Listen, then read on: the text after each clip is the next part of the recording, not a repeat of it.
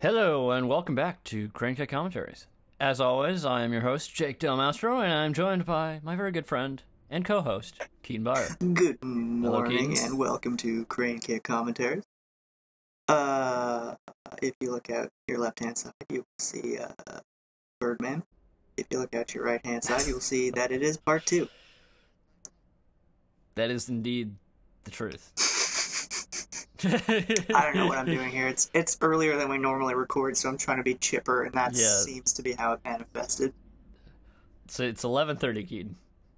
It's, uh... It's earlier than we normally record, is what I said. okay. It's not okay. Uh, Early. Right. Okay. Um I mean, as Keaton mentioned, we are covering Birdman once again. Indeed. Uh we're getting into all the I think more interesting details on this episode. Yeah, we're getting into the meat and the potatoes. Yeah. And the production. That is the meat and potatoes. exactly. Um, so yeah, last week we didn't really talk about like the production at all. We just talked about like music and like the Yeah. like pre-production and yeah, the writing and how they were like uh the writers were all like pretty uh afraid of tackling this project, I think at first. Yeah, definitely. I mean, you think they? I mean, yeah, I don't think they had anything to worry about considering what the What we're uh, gonna- rest of the people What we're looked at. getting into today, yeah. So Yeah. so I guess without further ado, let's jump right in uh, to the production. So, like, I just want to open with this quote from uh, Inuritu because I thought it was a, a, a good a good quote about the production. I think Oh yeah, I also think this is a good quote that you can kind of understand his thought process to a certain extent. yeah, exactly, exactly. Uh, so, do you want to read that?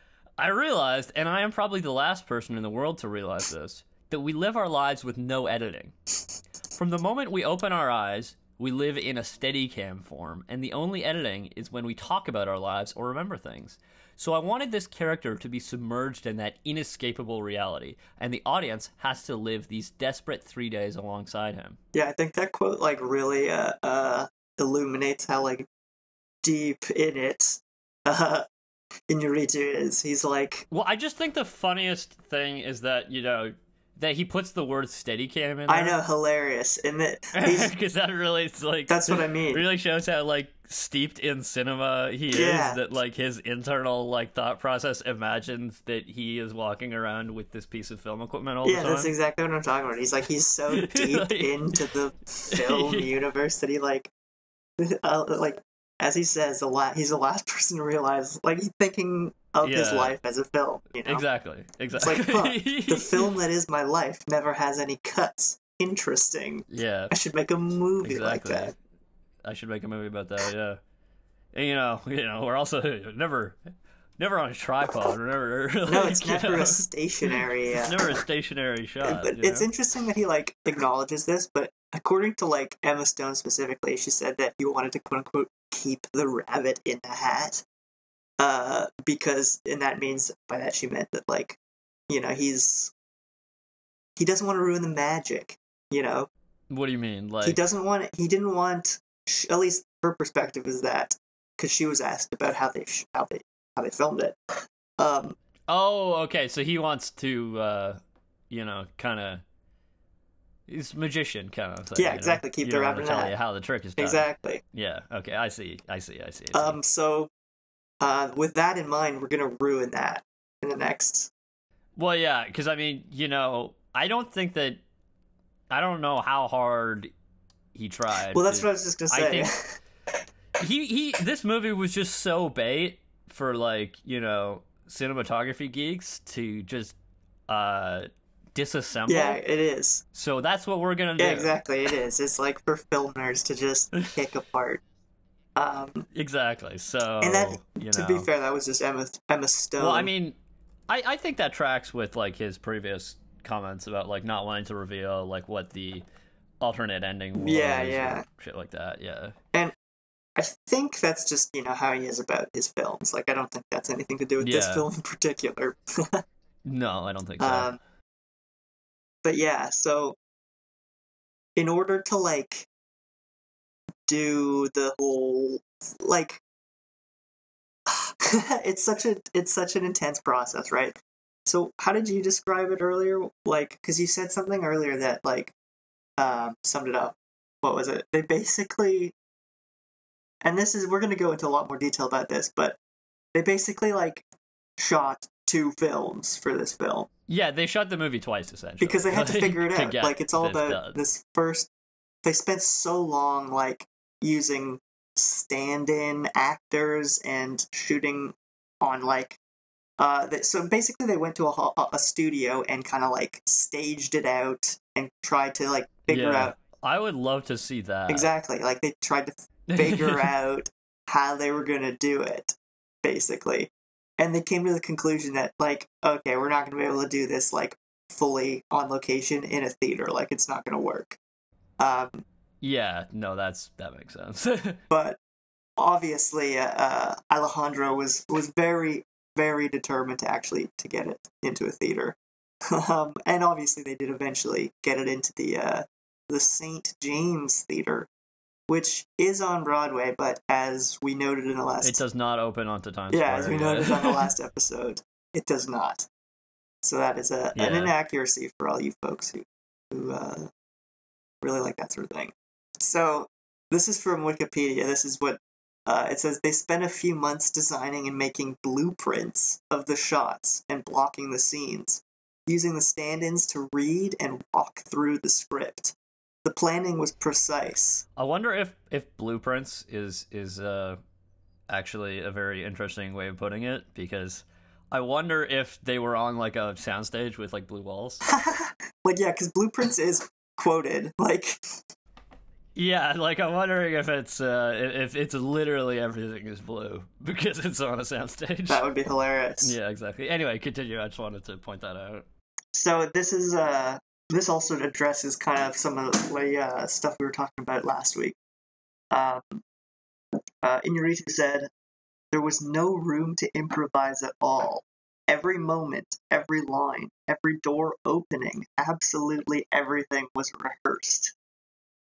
So that kind of Yeah, basically they knew exactly what the movie looked like before they started filming it, right? yeah, exactly. Like um, we'll talk a lot more about the cinematographer. What was his What was his name? Uh, Lubezki, Lubezki. What, what was his Yeah. first name? Emmanuel, Manuel Lubezki. Uh, we'll talk about him more, I imagine, a little bit later, but uh, he had a good quote, which kind of is what we're talking about here. He said, like an upside down movie where you do post production before the production. That's funny.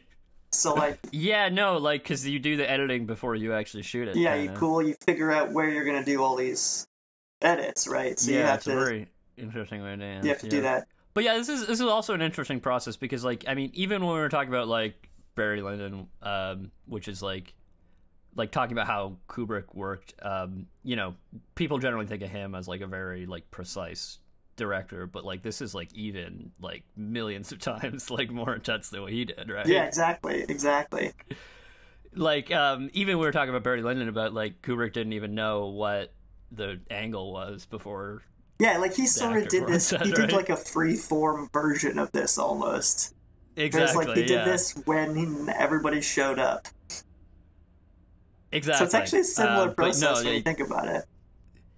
well it is except this actually they're probably equally annoying for the actors to be honest Yeah, well, I think this is probably better on the actors because at least it is. Yeah, sure, it's annoying in that what you have to do is difficult, but like it's he's Yeah. taking all the possible steps to like a that's like when true he yeah met with Michael Keaton, he said this is gonna be hard as fuck. Um, yeah on you. exactly and you know they know they seem to know what they're getting into and they're actually like rehearsing prior to like showing up and being like actually we're not going to shoot any of this even though you thought you're showing up to a film set we're going to rehearse for four hours in costume yeah So, I which mean, is I like- guess exactly what Kubrick was like uh, doing that's exactly what he did yeah yeah so like yeah that's funny so it is the same thing it's just Well, yeah, the only difference is that before this, uh, Inuyasha knew what was going on, but Kubrick did. yeah exactly in youtube like he, he is essentially just scheduled better like he planned it ahead of time Yeah, and scheduled it, exactly. whereas Kubrick just showed up and was like, "Okay, this is what we're doing." Yeah, exactly. So you know, to each to, Interesting. Yeah. each their own, and uh, yeah. Yeah, I think we're gonna keep talking about this kind of thing as we as we As go, we go along, on, not yeah. just on this film, but on future films about like how different directors like approach like getting things. done, yeah, right? yeah, I think that's an it's a very interesting uh, theme, and like the differences between directors are quite Yeah. interesting. I mean, I think we'll have to do some more movies by like you know more well-known directors, just so that we can have their uh them as like a benchmark. yeah, exactly. You know what I mean? yeah, yeah. We ha- we should do like a, a few weeks Like we'll have to do like Scorsese and like uh, Spielberg or something like that. at some Yeah, we point. should do like a a, a a direct a good director series where we do like a month of something or something of like I guess it's only two two movies, but still Yeah, what a month. Yeah, that's a true. month of Anyway, we'll do something. We'll do like. Yeah, I don't know. We'll do like a classic every once in a yeah while. yeah we'll, every few movies. We'll do like yeah, or it'll be like a classic director, but it, it'll be like not their most well-known film or something like that. I mean with Scorsese that would be kind of difficult because they're kind of all Well, we'll do like the King of Comedy or whatever. oh that's instead a of great the Taxi movie. I love Driver. that movie. Um, Yeah, anyway, we're getting sidetracked here. What we're we're we're yeah, yeah so this is so this is kind of the last detail before we get into the real nitty gritty um, but this is just s- s- like what edward norton had to say about the uh, the filming process He, um, he said that normally in, in movie production half the people can uh, quote unquote check out due to like the repetitive aspects but Oh, I could imagine him checking. it. yeah, I mean, I don't know. Like he's got he's an interesting actor to me. He I like I don't know. I just I get mixed vibes from him. You know what I mean? Well, I don't know. Like maybe it's just like his. Maybe it just depends on the project. You know. Maybe he's a talented actor who uh, Is you know convincing. just sometimes does it for the money. Yeah, I suppose that's true. Maybe he's like James Spader. Yeah, exactly. Yeah, you just gotta you know I don't know. They give me similar vibes. I James think. Spader and Edward Norton. Yeah, that's true. Yeah. Actually, that's very true. but yeah, he said during the shooting of Bird. This is Edward Norton, not James Spader. Um, he said during the shooting Yeah. of Birdman, James Spader was in Birdman. Whoever who's hanging around. Um, everybody's on. Everybody's on the whole thing, and you're all on pins and needles because you're all relying on forty other people not to drop the ball. Which is a good point, more Yeah. so than I mean, that's pretty much any movie production, but this is like just to the end. well, yeah. That's like that's like is that on steroids? Because it's like yeah. each shot Well, I mean, is fourteen I, minutes. I don't think we really did a very good job of explaining why this movie s- was so difficult. no, No, I mean maybe we should just like clarify, Yes. like you know, I think we should clarify. exactly what's going on Yeah. here. Like, basically, like we're talking about like takes that last like you know six minutes or whatever, Yeah, which is like a really long time to do one at take, minimum six minutes. Yeah, and which are all completely rehearsed and have to be like you know done to the millimeter. You can't miss a mark, right? yeah, like yeah, with with with no cutting. Yeah, you've got to do Well, no, but also especially because the cut needs to line up with the next shot. So you have to ha- the camera has to be in the exact right place at the end of the, the beginning and end of every. sh- Yeah, take. exactly. Which is So it's like you have to be really on your mark, and you have to make sure that you don't make a giant mistake in the whole time. It's a lot. But yeah, we're talking about takes that last longer than uh, a roll of film does in my case. yeah, exactly, exactly. We're talking about takes that are in, in some cases like what seven percent of the movie at once. You know, it's like exactly. Yeah. like there's not that many takes in this film in the final cut, no. Exactly. but in order to make it that way, it, you have to do each one perfectly. Yeah. And Exactly. that's what Edward Norton's talking about is you've got like, you know, you've got every person involved in the sound and the cinematography and the actors, they all have to do it perfectly. Not and normally, you know, in a normal film you have to do that for what?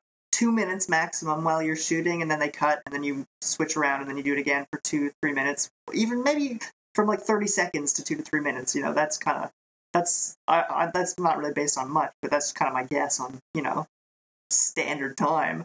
But then in this yeah. Basically, you can't really fuck it up. You know. exactly, this just and you have all these people who are all like, you know, uh, they're- you have to rely on everybody, right? Yeah.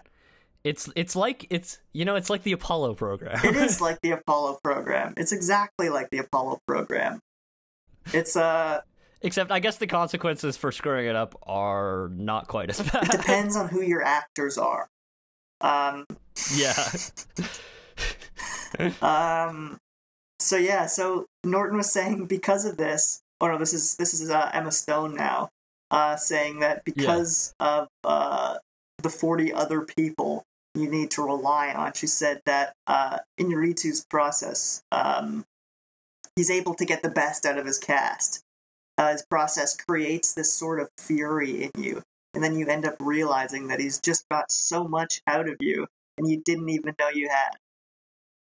But yeah, she that, it's an interesting insight into into into how she viewed the movie, I think. And I think how everybody viewed the movie Yeah. because I think that's kind of what you got to deal with. Yeah, I mean, I think, I mean, the only thing that would ignite more fury in me is if I was on the set of, um, uh, sorry, uh, Living in Oblivion. Like i- if I was on the set of the movie that they made, in Right, Living in right. Well, Oblivion, what- imagine if which is those- coincidentally also called Living in Oblivion. That's why it confused me when you sent me the picture of the clacker that said I was like, "Wait, who's what is this now?" Yeah, yeah, yeah. I know. um, but imagine if these two movies were mixed. So imagine, imagine that. Well, they, yeah. I mean, I mean, th- it's kind of like the opposite ends of like the spectrum here. Go on. Well, n- just I mean, sort of like meta and. I mean, okay, so this is kind of a poorly put together thought. But- you know, we'll go on Plot with it. through, yeah, yeah. Um, but so basically, like, there's a lot of similarities actually in the content of these two movies because, like, you know, uh, this is about a play which you know is kind of screwing up at every moment, Yeah, and that's about a movie which is screwing up at every moment. that's true. There is a lot in common. and you you have like actors with big personalities that are in both of them, right? Yeah, we really did not plan how similar these movies are. No, we yeah, honestly, like this is just coincidence that we did them back to back. But also, if you look at the way they were shot, like I mean, like, um, it seems like Living in Oblivion was shot in like the most amateurish way possible. Yeah, yeah, yeah, yeah. Well, it is kind of opposite ed- ends of like the professional versus amateur spectrum in a way, because Not that Living in Oblivion is amateur. No, no, but, like not- it's amateurish in comparison exactly, to this. exactly, like, it's not amateur at all. like, amateur is what we do. Exactly. Yeah, yeah. It's not amateur. it's uh, it's it's the other end of the professional spectrum. Exactly, exactly. like you yeah. have one guy. Anyway, Um, we don't need to rehash living in oblivion. So But yeah, no, there's a lot of parallels here, and parallels and opposites. a lot of that Yeah. Parallels and perpendiculars. perpendiculars. exactly. Keep your uh, keep your analogies uh, in line. um yeah, so that's in uh, line. Did you get it? Oh, that's a sick pun. I didn't even plan it. yeah, uh, that's bad. God, that's good shit. So Naomi Watts, um, she was talking about how, like, I think we sort of talked about this last week, not really, but like just like because the the writers were um had experience writing for stage plays, Yeah. and because you know the rehearsal process and the way it's shot makes it so much like a stage play. That's what, at least that's what Naomi Watts said. She felt it felt emblematic of how it feels on stage. At least my longtime memories from long ago. I guess Naomi Watts was on the stage. I guess that's what that means. I didn't know that, Yeah. but a lot of actresses and actors started on the stage, so you know. yeah, I mean, that's uh one way to learn. Did Edward Norton But did Edward Norton by any chance? He seems like he might I be. think he did. I think um, I think Yeah. we mentioned that last week that he had some experience on the stage, which is why he was able to kind of own the role a little bit. Yeah, so uh it looks like he uh Yeah, it looks like he spent quite a bit of time in theater. In New York theater specifically.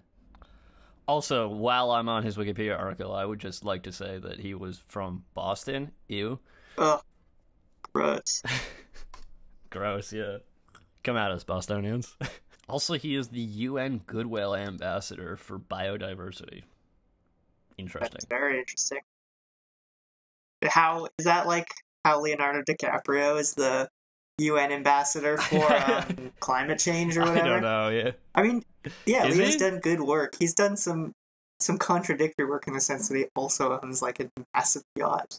but Ugh, no, Leonardo DiCaprio, not Leonardo da Vinci. Fucking idiot. yeah, come on, what year do they think this is? Which one's more relevant? Come Right. on. All right, um, Um, but yeah, Edward Norton said about the ending of the film, he said, I've never been on a set where every day ended with an enormous, authentic sort of cheer at having made it. You're waiting for the scream from I- Inuritu, and everybody was genuinely excited. nice. Yeah, no, I'd be excited to be. So that again reminds me of living in Oblivion. Yeah, Where yeah, like at really. the end of the day everyone's like so happy that they got through that challenge and like process or thoroughly disappointed. that it didn't work out, yeah. yeah, but just that they got to the other side. that yeah, yeah, I know. Um But yeah, no, it's it's uh, it's interesting. I mean, like pretty much any any film is like that, but just two more or less degrees, right? yeah, yeah, definitely. Um but yeah, so that kind of brings us to as I said, the true uh, meat of of what we're gonna talk about. yeah, what do you say? The nuts and bolts. Yeah, uh, the nuts and bolts. the gritty, uh, the real grit of it. The real grit of it. or shall we say, the real grain of real- it? Grain yeah. R E E Well, L. Grain. Okay, you're just putting too many things together. at this Real point. grain. Uh, anyway, uh, let's get let's get to that that segment. And what segment is that? Well, you know, it's this one.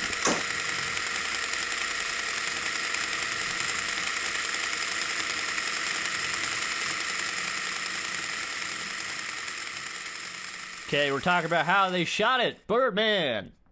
All right. Ooh. All right, before we start, I'm going to uh, introduce some of the players here. Um, and I'm going to introduce a couple more than usual because I think that There's a you know, lot going on here. there's a lot going on here. So, uh, direct photography, as we uh, mentioned before, is Emmanuel Lubezki. Manuel Lubezki. The first AC, this is the focus puller, is Gregor Taverner. Gregor Kavner. the second AC is Rebecca Venezia. Becca Venezia. And the Steadicam operator is Chris Herhoff. Chris Heroff, you absolute beast. Absolute yeah, legend. seriously. Oh my god. Like Steadicam operator. More like hero. Like he must. He better have been paid the most out of any person in his film.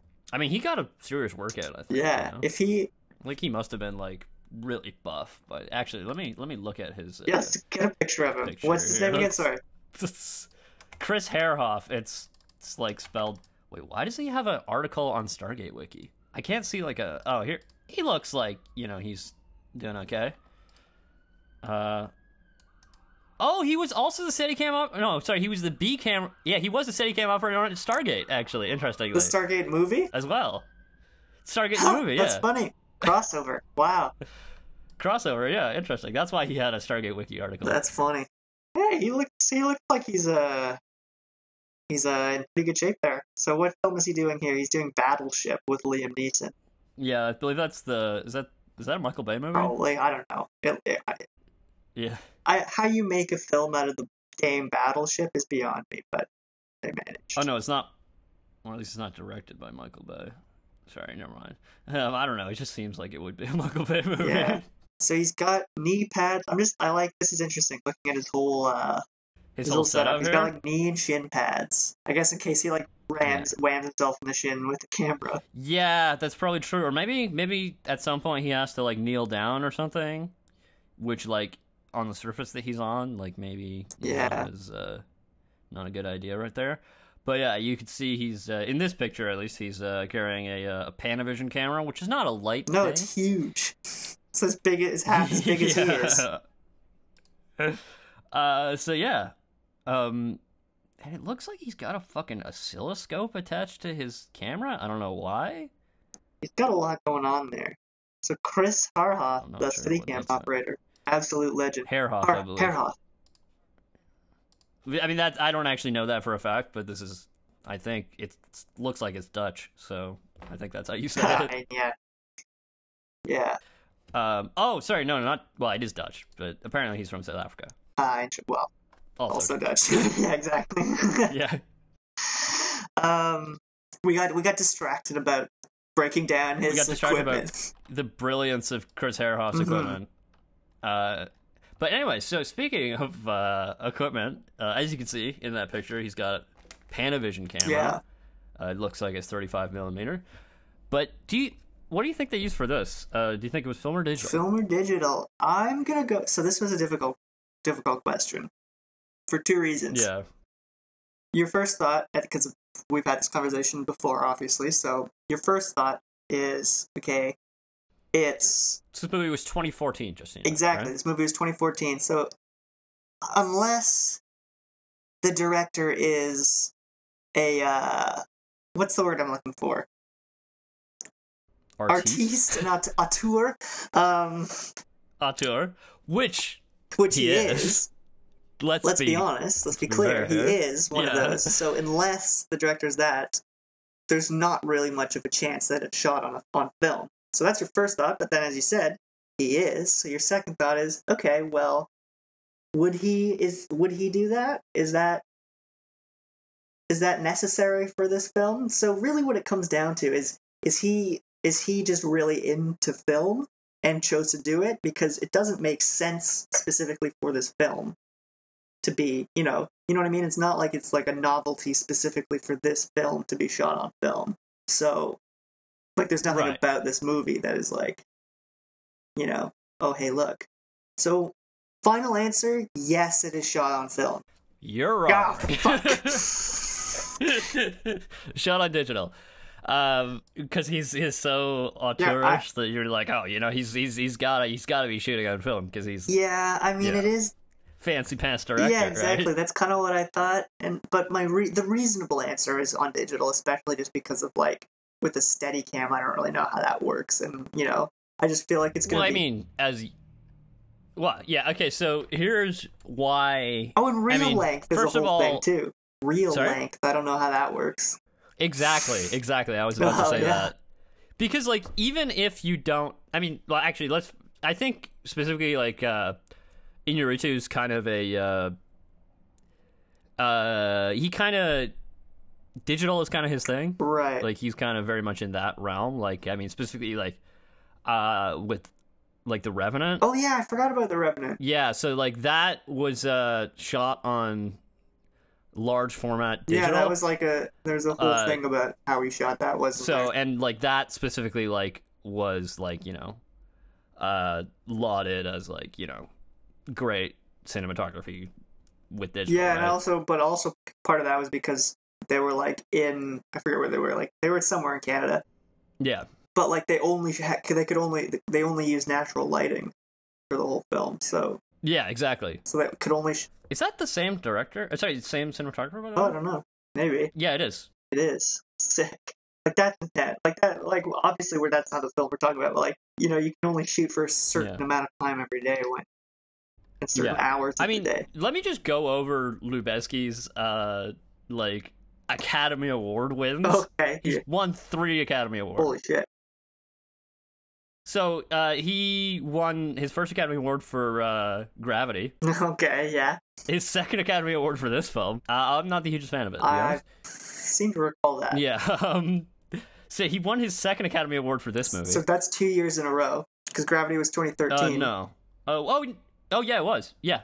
Second Academy Award for this film, and third Academy Award for The so Revenant. three years in a row yes No, uh, The It was Revenant. 2015. Oh yeah, it was. this Jesus dude Christ! won three yeah. Oscars in a row. This guy did the three. Holy shit! this guy's better than Inuyasha. yeah, that is, this guy is is more. That's intense. let me just let me just quickly see like uh, what if they were all the same award. yeah, right. Are they all? Are they all best cinematography? Well, I mean, I assume it would all be best cinematography because it's his uh, Yeah, exactly. Academy Awards best cinematography. Yep, all it's all best. Has anyone cinematography. ever done that? In in the what three best cinematographies in a or row? any three of the same award in a row.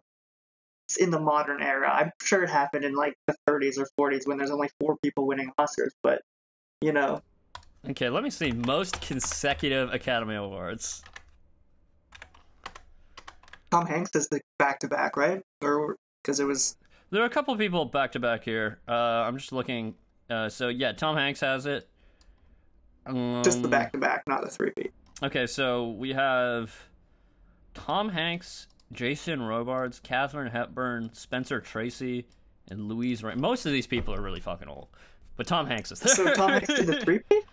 I mean, Tom Hanks isn't young, but like you know. No, but comparatively, Yeah, so that, that's just actors, though. I who holds director? Okay, so there we go. hold on. That was just Um, that's just the back to back though. yeah. Okay, here we go. Um, the record for consecutive Oscar wins is Thomas Little, with five Oscars in four years for art direction. Uh, this is in the 1940s.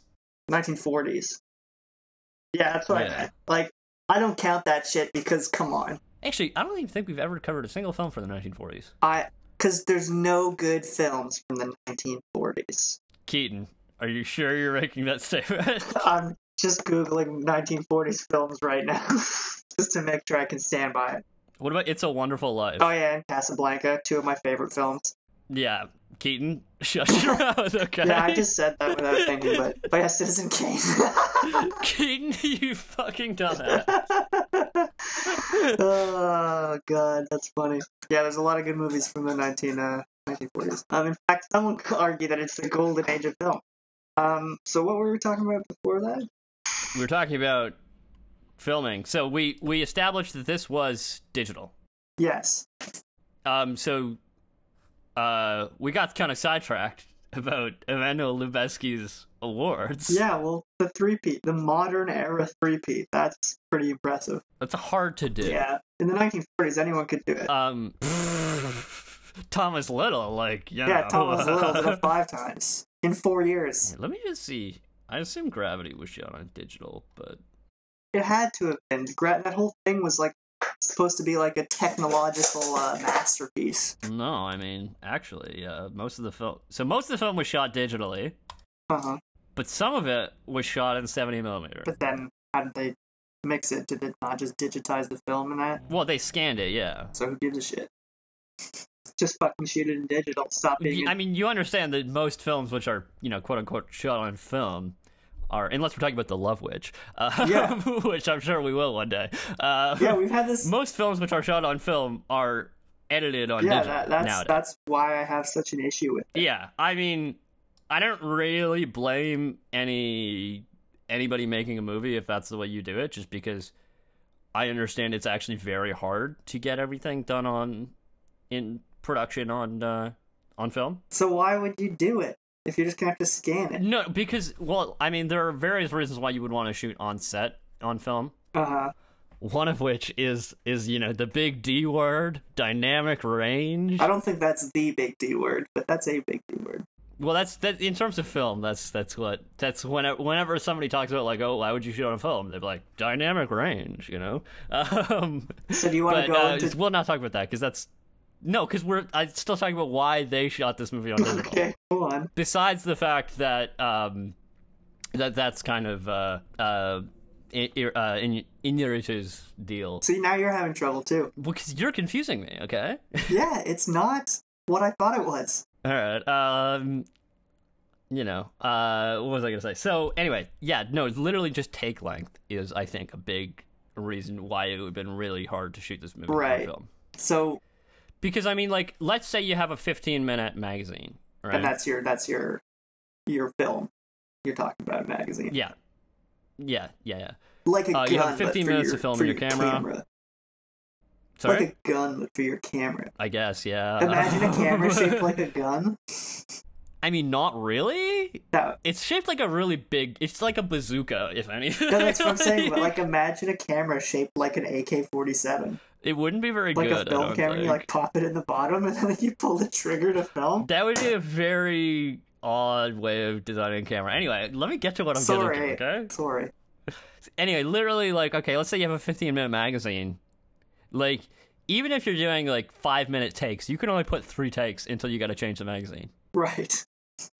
Yeah, that is, and I guess And let's say that, like, okay, you have a magazine and you do your five minute take and you nail it on the first try. yeah, And then let's say you have to do a six minute and then an eight minute one after that or something like that, right? uh, all of a sudden that doesn't fit evenly, so you got a lot of wasted film on that magazine. yeah, that is kind of a nightmare, isn't it? Yeah, exactly. Uh, and actually, this happens all the time, uh, which is why uh, a lot of independent films uh, shoot on what is called short ends, What is that? which is when a major motion picture doesn't finish a whole roll. Oh, hilarious! They cut it off and they store it, and then they sell it to independent films, essentially. That's great. So you're they're like making it with like the scraps of Hollywood. Wow, that's awesome. That's great. um, but yeah, Is it, I Um, can assume it's cheap.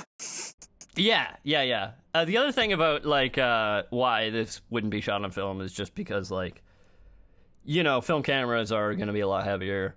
This is all on Steadicam, you know, Yeah, I mean, etc. Like- uh, all the uh, all the basic reasons why digital is slightly Also, more uh, yeah. convenient still apply. yeah. Although, the one thing I will say uh, that that would make this movie suited for film, wi- is that it's so impeccably rehearsed.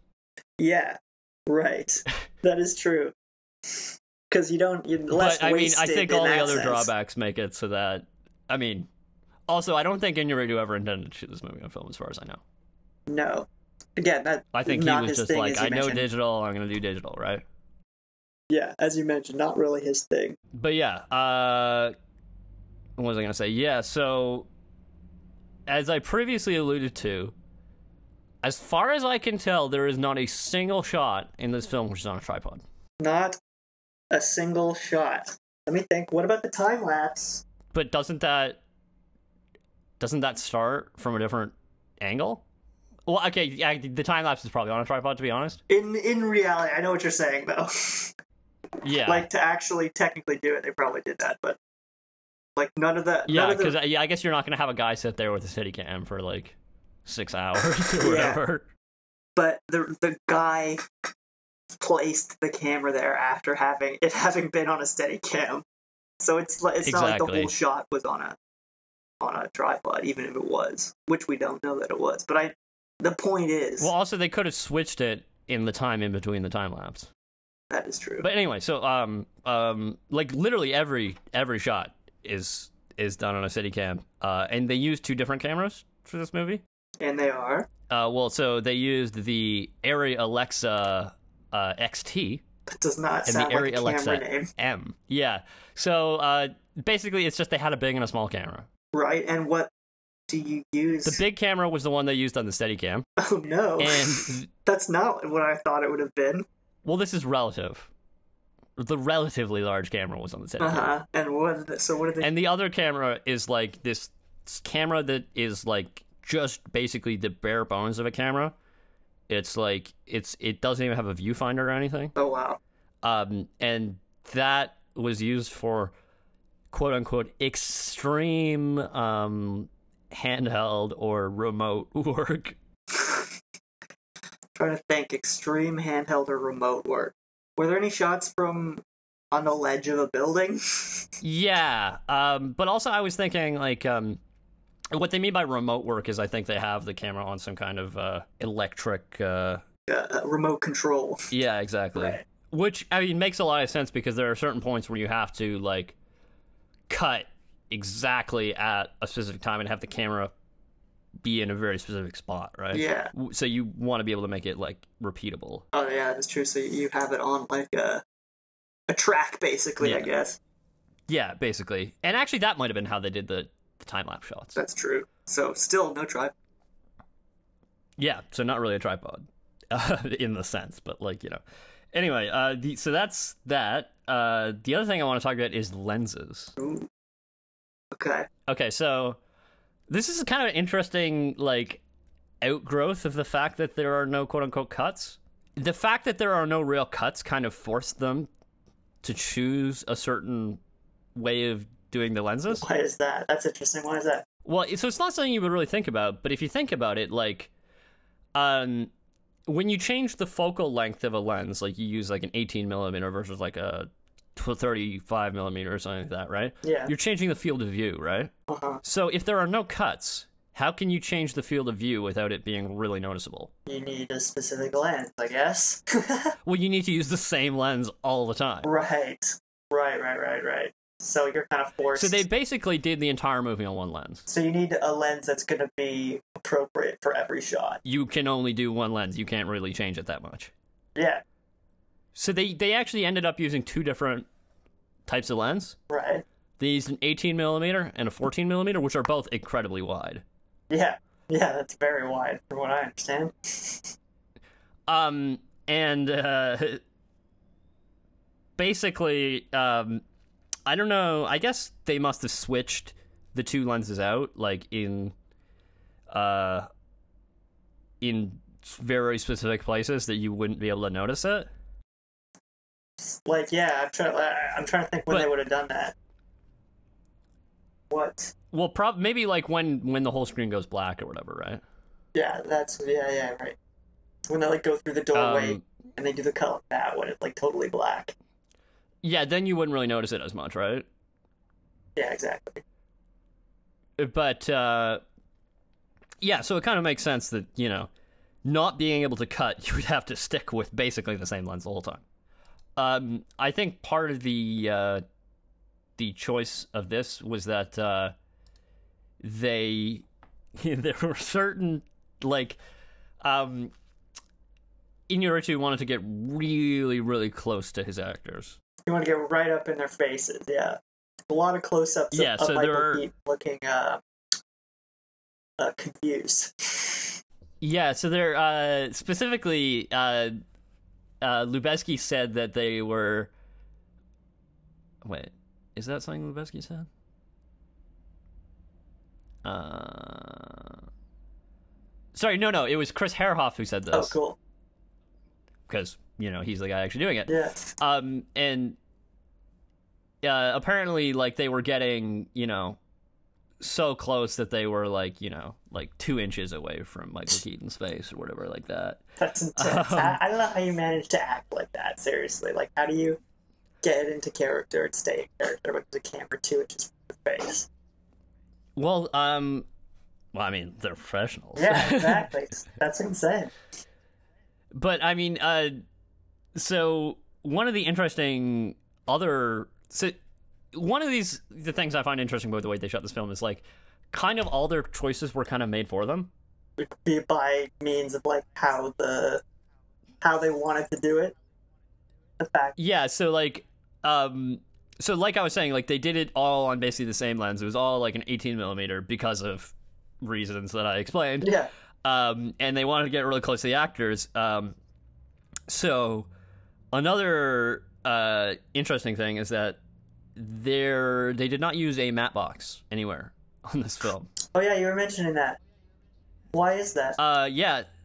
Uh, well, like I was saying, when you want to get two inches away from an actor's oh yeah, face. well that goes with it. You're gonna fucking poke them in the face with the with the mat box. so actually, uh, can you uh, can you tell the audience what a matte box is? It- it's like a light blocking device that goes on your lens essentially that it's like blinders but on all all angles so it kind of like pokes out it makes your lens it, like functionally it makes your lens like four inches longer Yeah, w- if if you have all the flags on it and everything, Yeah. it like makes it Like- really really big. but it, it's a light Uh, apparatus basically I said uh, sorry a um a map box has three functions three okay i don't i don't know that. three main functions okay the first main function is to look cool Oh yeah well of course it looks it makes you look like a professional filmmaker if you have exactly the second main function is to control flaring which is what you were talking about yeah lens flare right so basically you have a bunch of flags and you can adjust them so that it blocks out any kind of stray light that's coming into the lens yeah Um, and the third function is to hold filters. Right. Yeah. Yeah. So you basically, and that's actually where the name comes from because you have a bunch of slots in it that you can put in what are called mats. Yeah. Like, yeah. Like color mats. Well, act, well, no, actually, originally it was for like literally blocking off part of the screen. Oh, interesting. Um, but I, I, I think like because actually, if you watch a lot of old movies, you'll notice that they Yeah. Yeah. sometimes they like block off certain parts of the screen or whatever, which is something that I guess never caught on later. No. So, but anyway, that's why it's called a mat box. But no, basically nobody puts mats in it anymore. Right. That's hilarious. But they use those Haven't- slots for They filters. haven't now. updated the name. No, because they don't like to do that. This is Hollywood we're talking about. exactly. Um, yeah, and I think another reason why they didn't want to do that is because it's just one more thing to go wrong, right? Yeah. Right. So if it like. Cause, cause you can imagine like they're on a steady cam and you know how the flag is kind of like hanging from the front. Just imagine if that flag just sort of starts lower and Yeah, yeah, gets into like, the front. uh, you're like- Like- a loose screw or something, or you like tap. yeah, It's exactly. wrong, yeah. You know, any any anything could happen, right? It's just a Um, whole other layer of the living in oblivion nightmare. Exactly. So, uh, an interesting thing is that when I looked at pictures of them shooting this film without a map box, is that they do have a little kind of like flare blocker on the lens, and it looks almost like the lens is like wearing a baseball I cap. didn't see that. That's hilarious. um, so it's it's like the tiniest thing. It looks like it does nothing, but like you know, I'm sure it did something. Otherwise, they wouldn't have They bothered wouldn't putting have it done on. it. Yeah, looks like it's- this is wearing a baseball cap. We should take it. Yeah, maybe. every Yeah. direction. anyway. Yeah. Oh, oh, we have a map box. I don't need that. Good point. um, anyway, um, so that was interesting. But yeah, it's another thing. It's like you know their original choice is that you know they wanted to do long takes, and this made all these choices for them. Yeah, exactly. They were forced. Their hand was So- forced in most cases. I think that that was that was pretty cool. Um, so let's kind of actually before we do that, let me just talk about a little uh, a little thing, and then we will get into what I think is obviously the most interesting part of how they shut down. Okay. Okay. I kind of noticed something when I was looking through the uh, the IMDb page on this movie, yeah. which which is was that it Star um, Trek connection? No, it isn't actually. No, but it is something that we like to talk about quite a bit, Okay. which is that um, I noticed that when I was looking for okay, who is the first assistant camera or whatever, uh, I came across uh, something that said there's the second assistant camera Montreal unit. It- what? part of this movie was done in Montreal because they clearly credited like actual camera people on this who are quote unquote part of the Montreal unit, What? but that that's not actually listed in locations on the IMDb page. Wow, sneaky. So they they secretly shot part of this film in Montreal. Well, I I'm not exactly Well, sure yeah. which parts, but I'll get to that. Um, Okay. so I, I I was interested in this, so I went and also all these people are uncredited in the actual credits. Right. But it's on the IMDb. And I think the reason for that is I will I will I will get into. Okay. and that is uh, because, as you may know, in uh, in Canada we have a uh, a very um, a, well, I guess you know a very big uh, sort of visual effects industry. Yeah. Like a lot of uh, post production and stuff is done in Canada, like uh, CGI and all that. Yeah. Right? Um, so specifically, the special effects uh, were, and th- th- I found this in a French language article uh, on infopress.com. Awesome. Um, uh, the special effects were done by a company called Rodeo Effects in Montreal. Okay. So what kind of special Um, effects are we talking about? Well, there's CGI in this film. Oh well, yeah, that's right. I totally forgot about those scenes where like it totally goes in like where uh, Birdman is telling him to just make a Birdman four. Yeah, so my guess is that because they they credit like actual like camera people. It's not just because you would think okay, it's VFX. It's all like It's all people. that digital. are- Uh, yeah, yeah. it's all stuff that's done digitally, right? But no, they credit a grip and a second assistant camera and people who are part of the Montreal unit. Also, a stunt rigger. A stunt. So what on earth happened? And uh, Well, so f- th- what I think happened is that I think what they shot in Montreal was simply plates for visual effects, um, like backdrops, basically. right. So I think that there might be like scenes of New York City that are actually Montreal. God damn it. We've talked about like we've talked about Toronto being New York, but we haven't talked about Montreal being New Well, York. actually, I think it's really interesting because Montreal, like Montreal's not completely dissimilar from New York, actually, in a lot of ways. How so? Well, I mean, like in terms of like when they were built, Oh yeah, Yeah. yeah, right. like the era, it's very kind of similar, and like also, like some of the, uh, especially sort of residential architecture is similar in some ways. Oh yeah, yeah. No, that's totally true. So I th- that's what I think it might be. Specifically, some of those shots where we had like the explosions and crap like that. Yeah, the explosions are maybe like one of the shots where he's flying or something like that.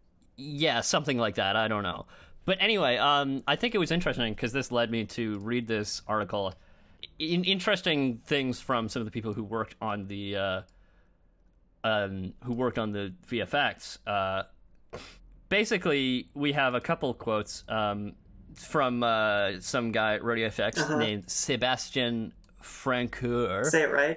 um sebastien francoeur Say it all. Okay. Let's not have French Canada boycott our uh, No, we podcast. love French. We love French Canada. Okay. Uh, he says, no two minutes go by without having to touch the image. Uh, this is he's the 3D supervisor for the No studio. two minutes in the film. yeah, Wow. because they basically kind of. I think they also had to do some stuff with like trying to mesh some of the shots together. Yeah, yeah. Well, of course, like it's they had to really stitch it together, Frankenstein this bad boy together. I'm sure. Yeah, and then um, uh, another guy named uh, Era Konik Konikian.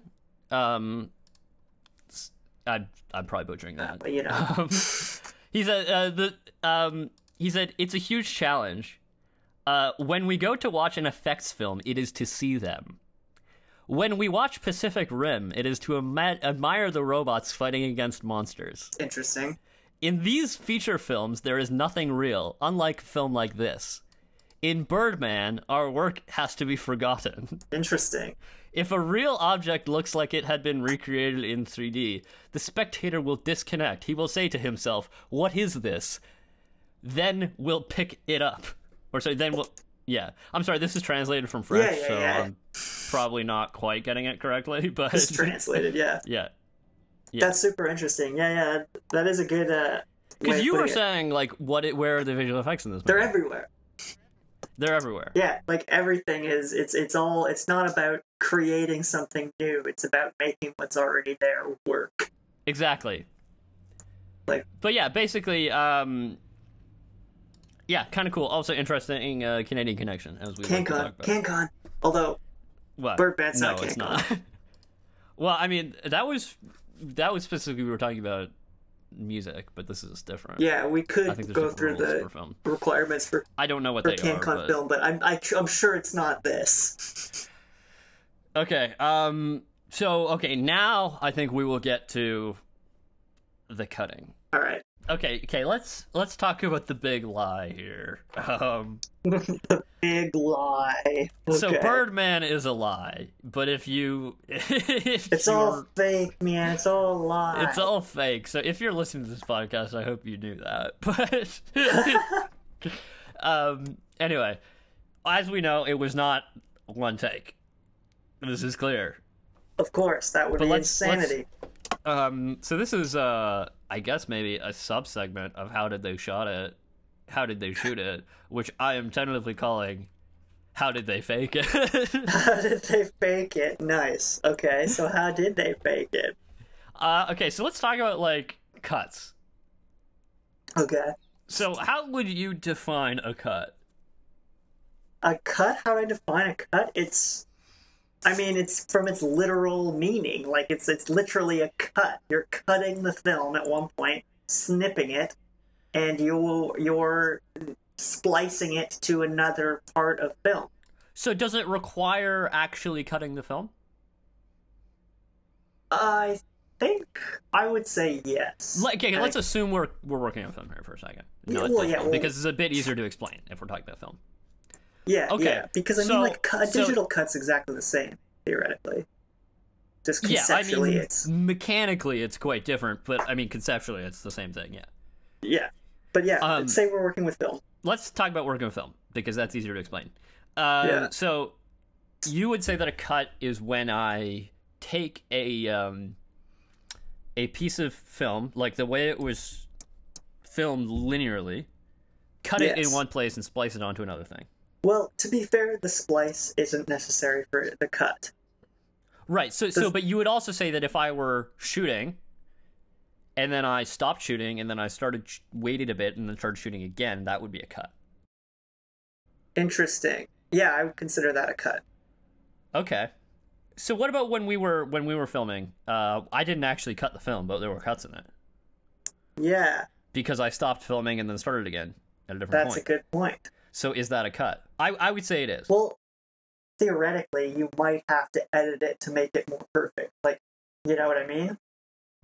Well, I mean, I might need to make another cut, but I'm saying I did make a cut. It might not be the final cut, but it, it is a cut. If I stopped Right. filming and then I started filming again, Because you made the decision to end the take. Yes. So that is a cut when I stop and I there is some amount of time that is not captured and then we resume in a different amount of time, right? Different place in Yeah. time, right? That is a cut. Well, I guess it's a linear cut. Yeah, Yes, but so any time there is missing time, you would call that a cut. y- yeah. Okay, there we go. There is time that is not captured on film or the place in time moves. Talking about moving in time Exactly. Yeah. or moving in angle. An angle. Yeah, so if I cut from one angle to the other but no time has elapsed, that's still a cut. Oh yeah, yeah. I see what you mean. Yeah. yeah. yeah. Okay.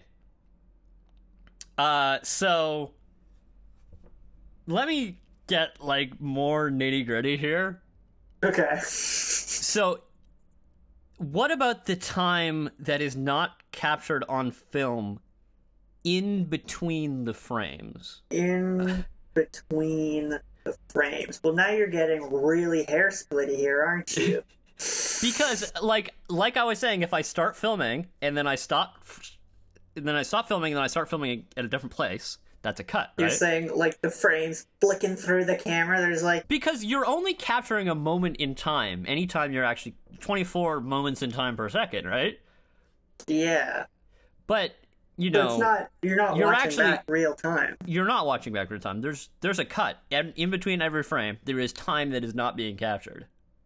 Yeah, it's so And- and- minimal that you don't notice it. Well, a- actually, But- it's about because the uh, the shutter angle on films is mostly 180 degrees, so that means that half of the time is not actually on the film. Right, half So that- the time. Half of the time that you're filming for is not captured on film. That's a there lot are of gaps. time. Exactly. so basically, I'm saying that you know, it's all fake anyway because you know Because you're not. Yeah, none of it is. Uh, none of it, none of it's, it's all an illusion anyway. Film is all a goddamn illusion. It's all fake. There's, There's no, no, way to make it actual real. motion. You're only capturing still images, but you're just capturing a lot of them. Yeah, exactly. Yeah, I mean that the concept of film as just like a flip book is like sometimes That's one that literally gets what lost, it I is. think. I Yeah, mean, yeah. I mean, I've, I've I've really understood this now. Like when we shot that thing on 16 millimeter, and I had it in my hands, like you know, this is the film. Like Yeah, it's you not see some it shot by abstract shot. idea. Like I am holding in my hands the only copy of the film. Like this film is a physical object. It's not like you know some vague idea. Which I mean, this film was shot on digital, so it's a little bit different, but still, it's the same I think it's something that you kind of realize when you hold that in your hand and you're like, this is Yeah. literally the mechanical things. This is how a film is put together, right? Yeah, this is yeah. I'm holding the frames. Exactly. Um, so, but anyway, the whole point is it's all an illusion anyway. So who cares if I move some things around? Yeah, and I, mean, and I, I guess you're talking to the people who are like bummed out that they faked it. I mean, it would have been impossible to do actually. Well, yeah, uh, but like people who get progressively more bummed out the more they find out that it's uh Yeah. Well, I'm about to tell you that they faked it more than I think even you realize. oh interesting. Okay, Um, so let's talk about how they did some shots. okay, I just wanted to get that out of the way because I, I, I just wanted to be clear. They're faking it anyway. yeah. it's Film is the- all fake. okay. Okay, let's talk about the mirror. Oh yeah, because we were talking about how they shot around, how they managed to get the shot of where How he do like. you think they did the mirror? I think they just fucking uh, edited it out the cameraman in the mirror You think so? digitally. Yeah, Um, okay. They didn't exactly do that. I mean, they kind of did, but do you, so. So, so, so you think that um, that it it's all uh that they just edited out the cameraman? yeah, but I think they cut when they went behind his head. Uh, I don't believe they did. Oh, okay, Uh, so how did they do that? okay, so it is an actual mirror. It's an actual mirror. However, uh, this is a quote from uh, Ara Kanikian, who I previously mentioned, the Montreal VFX supervisor. Yeah. Um, every time you're in a dressing room or anywhere with mirrors, we actually built a 2.5D DMP environment in those places. What Most of does what that you s- mean? Slow down. Hold on. Well, what does I, that he's about mean? to explain. Okay. Most of what you see in mirrors is a map painting of the environment. The only thing we kept from plates were those that were rotoscoped f- foreground actors and their reflections. Jesus Christ. So the only thing you see in that mirror that, you know, was Is actually a actually there, reflection? quote unquote, is Michael Keaton's reflection. That's intense. Uh, That's cool. What helps sell the seamless shots are the streaks, smudges, and light effects on the mirrors. Um, For that, we built a little recipe uh, in the comp to extract all those dirt elements. We had some shots where we could clearly see them, and we had a good extraction of them. In the comp, comp composite is what they mean. Yeah.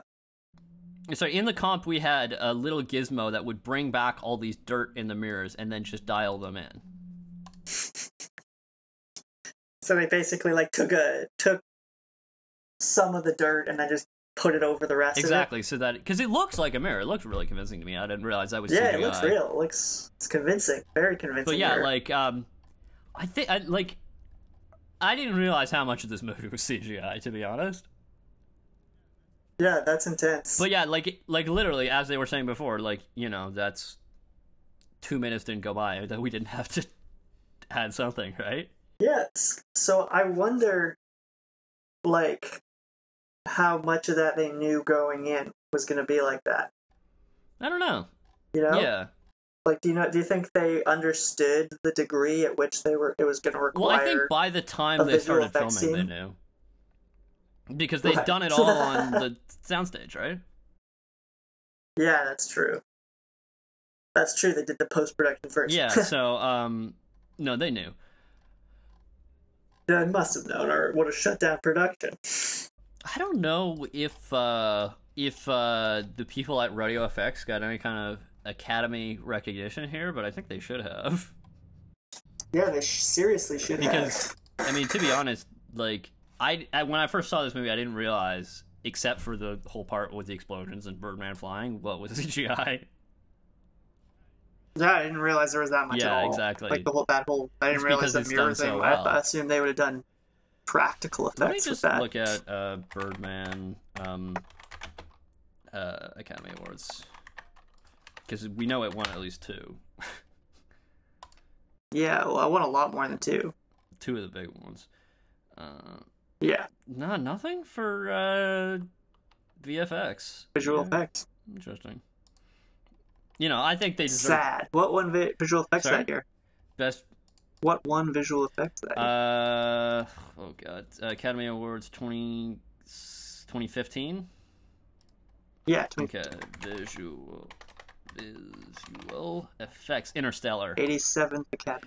Okay, well, Oh, you know, yeah, okay. but I mean, obviously that's because Interstellar's all flashy and shit like that, you know, like you Yeah, know, it's not, it's, it's all the, the flashy ones. I yeah, like like he was saying, uh, you know, when we go to watch a movie like this, it is to see the effects. Yeah, exactly.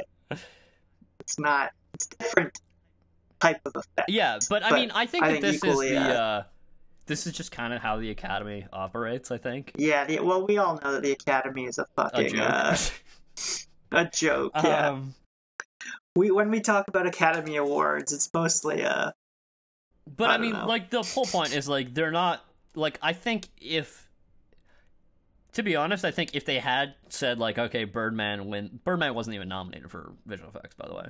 yeah. If they would said Birdman won, People would have been like, "Where what the fuck was the uh, visual effects in Birdman? What about Interstellar?"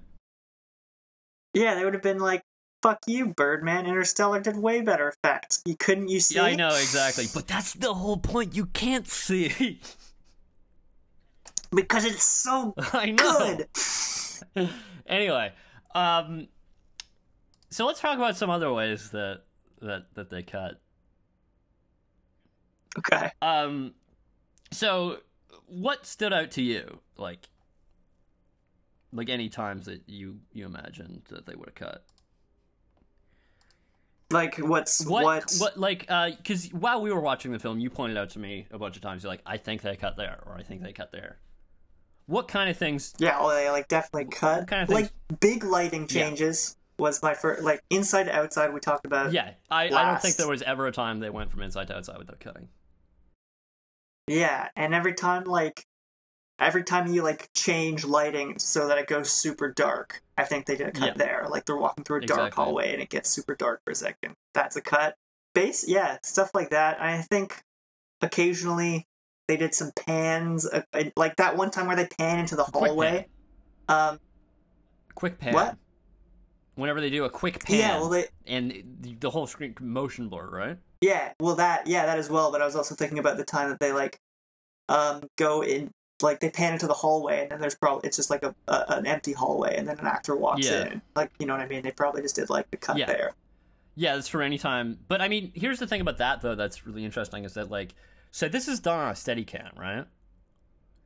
So Yeah. to do something like that would require basically that the Steadicam is pointing like really, really dang close to exactly in the right spot, which is like, you know, as Yeah, good as Chris it'd have to be Herhoff is, perfect. and he is excellent.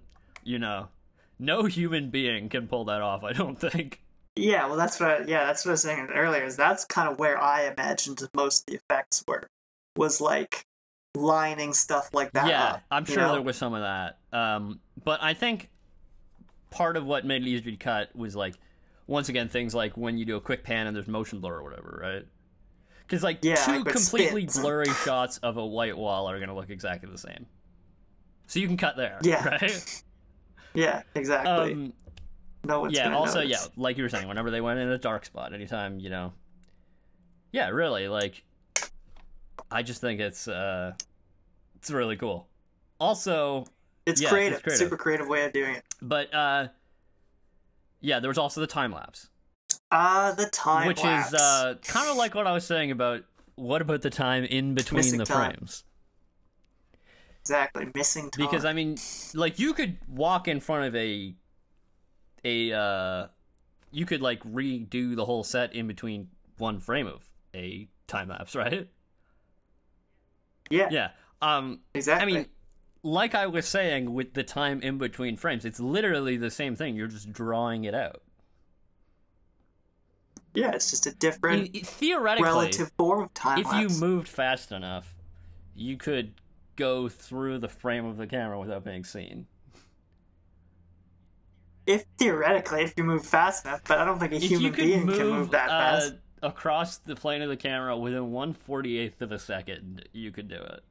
If you were shot across the field of view by a high-powered cannon, It could be done. it could be done. I mean, You, you would yeah, not that's be why seen. you need uh, that's why you need specific slow motion cameras to shoot uh, high speed things. Exactly. Anyway, uh, that uh, like, is there anything you want to say about cutting? No, I think Yeah. that's you've covered Pretty it. much, basically, it's all fake. It's all fake. no, but it's interesting how it's fake because I think anybody sitting, any reasonable person sitting down is going to be like, "So it's fake. How did they fake it?" Um, which is what I was talking about. I don't know if I brought I this think up you last did, episode. but I think I basically, did. like, once you knew it was fake, you spent the entire time trying to spot it. Yeah, and that's how it can be distracting. and I, think that's this movie also does it kind really of the well. point Of this movie, to be honest, I think is to get you know to get us film nerds you know buzzing you know. Yeah, it's like, oh, look How do they do look How that, they did you know? that. Look how cool yeah that and looks. basically uh you know of the hardworking uh montrealers who made this happen and do not get credit uh anyway oh, what was i gonna say um yeah fantastic uh move on what are we gonna talk about now Yeah, that's all you have to say about that, huh? i don't want to say that yeah.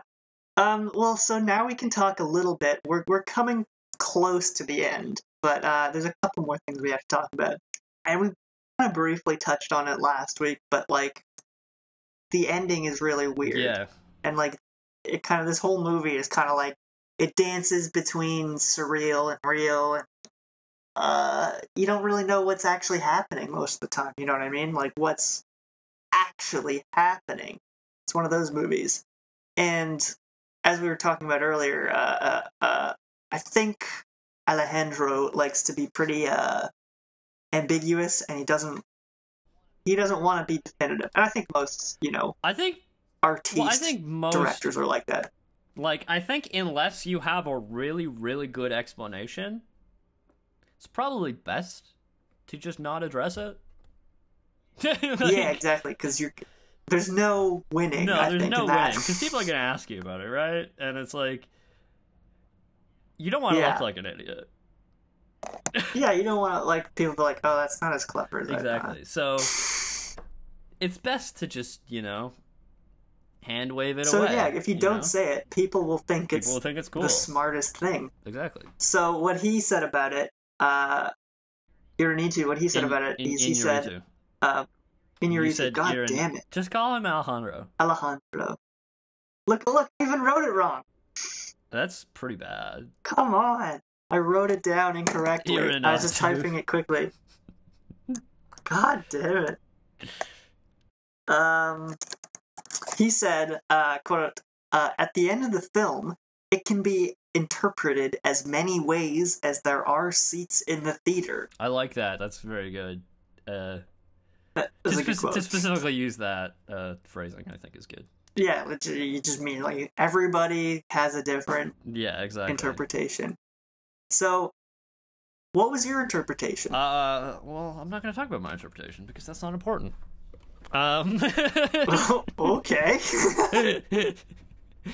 I don't know. Basically, like you know, that's uh, here. Here's what I'm going to say. Okay. okay, okay, okay. it, it's you know this is a podcast about i think you know more or less about you know movies and the people who make them you know Yeah, exactly. it, it's you know i'm i'm not the kind of guy to kind of like you know um no what's the word like like prognosticate on like, yeah, that's not really what we do here.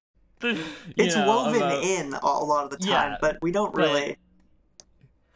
you know, and you know, like you were saying, you know, it can be interpreted as many ways as there are seats in the theater, and I think that's the point. I agree. I I don't think he knows. I agree. I don't think he knows what the answer is This to me, because that's not the point. exact to me, directors are like this are a lot like Bob Dylan songs. okay. Yeah, In that's that- good. That's In good. that half the time, he didn't know what he was talking about. yeah. And that's no slight against, you know, uh Inarritu. Now No, you're it's confusing still me. it's still written well. They're still well written Yeah. songs. They just don't necessarily have to mean anything. They're Uh, just Yeah. So I'm saying like now we're starting to sound even more like, you know, uh um uh, prognosticators. pretentious than uh, I I I hoped we would be trying to avoid, but you This know. isn't us. This isn't what we do. no. Anyway, and like so, I will say that like you know, I will instead talk about like you know what The mechanics. movies like this kind of so basically like um this is like it's there's not enough information here to actually come to a conclusion and that's the point That is the point. Yeah, there's not. It's Enough it's like the information. ending of 2001: A Space Odyssey. Like I can't tell you what that's about any more than I can tell you what this movie's about. Yeah, exactly. Another. Uh, I I think another connection between these directors is uh, Oh, their that they like ambiguity, ambiguity? about. They like their ambiguity. yeah, I mean, to be honest, like I think that you know, any kind of actual resolution would have made the movie worse. Worse. Yeah. Well, that's the the um the writer said that. Well, we talked about this a bit last week, but any comedic ending was completely ruled out. First of all. Um, yeah. Also, I mean, I just want to the Johnny Depp ending that we discussed a little bit. Yes. Like that's as ambiguous as this is, to be honest. As the actual ending is. Yeah, That's as ambiguous, but it's more comedic. it's more dumb. It's more dumb, yeah, but it is just am- as ambiguous. yeah. Yeah, so sorry, what were you saying uh, before that? Uh, yeah, just like any any actual ending would have, you know, removed from the quality of the film, I think. Yeah, anything that wasn't ambiguous. Yeah. Yeah, I agree. And I'm not going to say that I liked the ending. Like, you No. know, it's it's uh but I mean, I think that that was the best ending that they could have come up with. Yeah, I don't know. I don't know what I would have done differently per se. Yeah, I mean, you don't have two Academy Awards. No, I certainly I You- don't have who- three who- Academy who are Awards. talking about it? Yeah, exactly, exactly. Uh, but yeah, I'm also not going to say I like the ending either. yeah. but it's definitely it opened up the discussion we're having right now which again that's not our podcast there's reasons for all of this yeah it opens up the discussion for sure I think yeah, this is a, a common theme. I mean, if you're gonna have any kind of ambiguity in the movie, I think that it's like you know, y- you can't really tie it all up in yeah any kind of way. Like, And- um, also, yeah, I don't know. Like, I'm just thinking of like s- other movies in which like it's it's somewhat ambiguous in the ending. Like, um, you ever seen Naked Lunch? oh yeah Yeah, I mean that whole movie is incredibly ambiguous.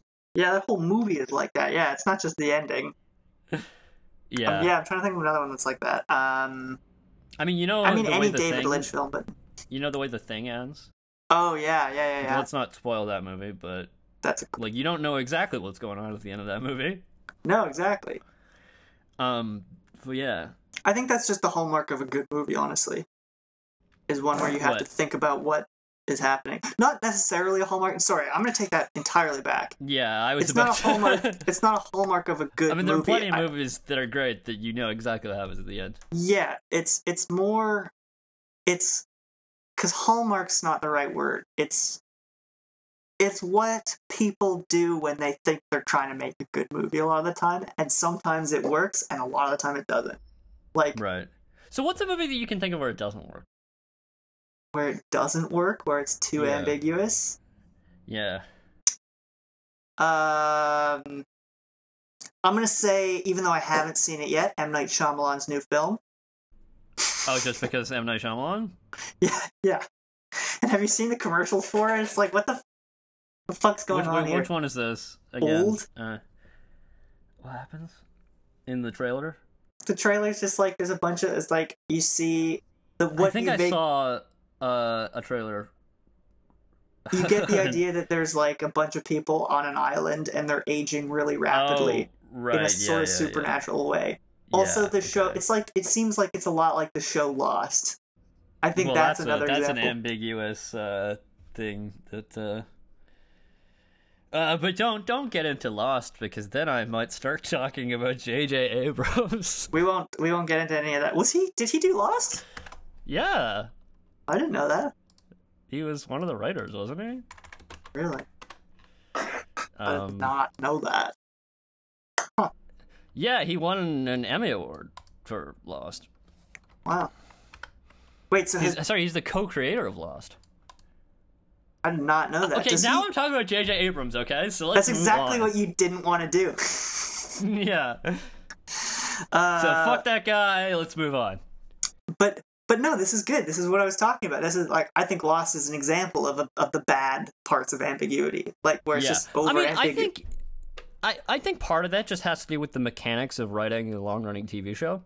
Yeah, well, that's a TV show, so we- we are talking about Well, something I mean, slightly different. But that's like i mean it's not different in the sense of like you know it's mechanically different in terms of what you see on screen but that it's like there is no way to know when you start making a tv show how long it's going to run yeah, yeah. so, So, you there's can no have way Your, you can plan in the same way yeah, you can like have your plan, but if you get canceled and before it's done, you're fucked. or if you don't get canceled You're arguably more fucked.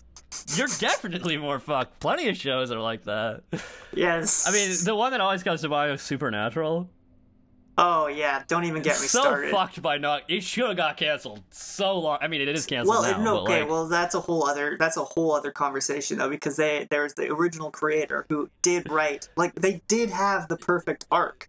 Like he oh wrote no, it had a perfect ending, He but wrote then they five kept seasons. going. Yeah, he wrote five seasons. They did five seasons. He left. They it was over. Then it got renewed and did ten more seasons.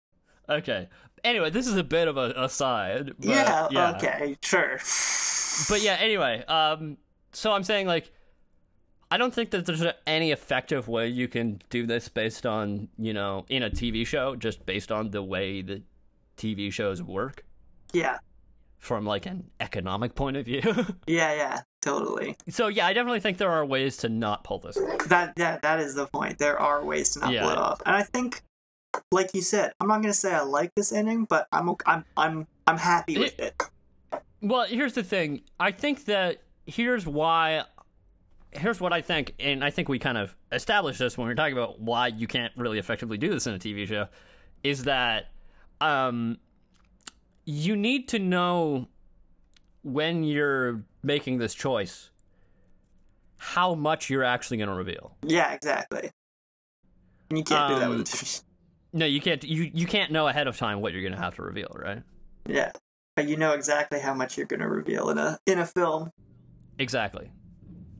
So you know exactly how much to give the audience. and in this case it's like uh how much uh of his birdman uh hallucinations i'm gonna call them even though how much of them are actually hallucinations is the question Right. Yeah. So, you know, I don't know. I can't tell you any more than I can tell you whether or not in the Naked Lunch if, you know, he ever was in Morocco. who the fuck knows or were they just on heroin the whole time um Maybe he was on heroin in Morocco. Who knows? who knows who anyway, knows uh, Well, here's an interesting, an interesting quote that I think we should we need to discuss. So this is um, this is about the this is what the writers said. Um, the writers also stated that reflections about the conclusion to the film were not directly concentrated upon rigging Riggin or the character of Birdman as much as upon the lives of the surviving characters portrayed in the film, in particular the portrayal of Riggins' daughter Samantha. right. So are you saying that you think that Reagan doesn't survive based on that quote? I'm not saying that's what I think. I'm saying is that what they're implying is that in their heads he he killed himself. Who said this? This is this is the writers, but let me find what Right. the uh, But I mean, as we know, I don't think the writers are completely united in this. yeah exactly. Well, that's the But thing. once There's again, this four is another writers. thing about this ambiguity here is that, like, you know, um, because it's not the actual thing that happened is not actually committed pen to paper. You know what I mean? Exactly. So there's it's all theory. It's all theoretical, and it could be different. It's in it's all, all four writers. because you you have more than one writer. They're each going to have their own conception of it. Because the thing is, if I know anything from collaborating on anything, is if you don't have to come to a consensus, you won't. Yeah, yes, indeed, and it will stay blank. Yeah. So, but that's that's that's that's just an interesting thought because that just implies that they were going for Or one of them was. Oh. one of them was going for a much loftier thing than I was reading into it. You know? Yeah. So okay, at the end of the day, here's my take. Okay. Here's my take on the ending. Okay. Um, is that I think there are there are four different endings. Four different I think- unwritten endings. I think that every writer has their own idea, and they're all different. That is that is. And I think that there is no correct ending because nobody ever wrote it down. uh, that's a good theory. Be- Uh, well, no. Here's the thing: there is no objective, like, well, yeah, no, there quote literally unquote, is no written ending. reality of the ending because a, it's all a movie, and they didn't film that. yes, it's all fake. Whatever is not filmed in the movie does not exist. Yeah, it didn't happen. It's not real. It didn't happen. It's not real. Um, in the reality of the film, because nobody ever created a final product of it, and it's all just an idea in four different writers' heads, there is no objective truth. Indeed, exactly. Well, actually, Oh, God. is there a logical negation of falsehood? there is.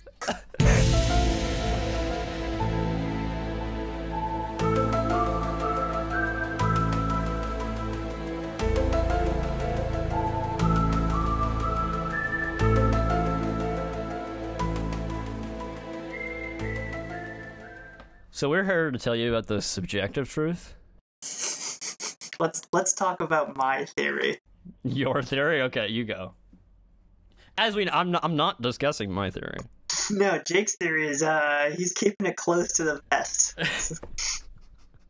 I actually basically let it out. I don't know what happens. My theory is about, you know, it's about the real like it's very meta. It is very meta, exactly.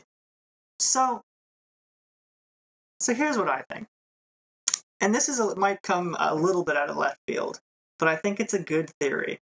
So you know how uh, uh, uh, Riggin has in his uh, hallucinations has special powers, Yeah. and he can like move things with his mind.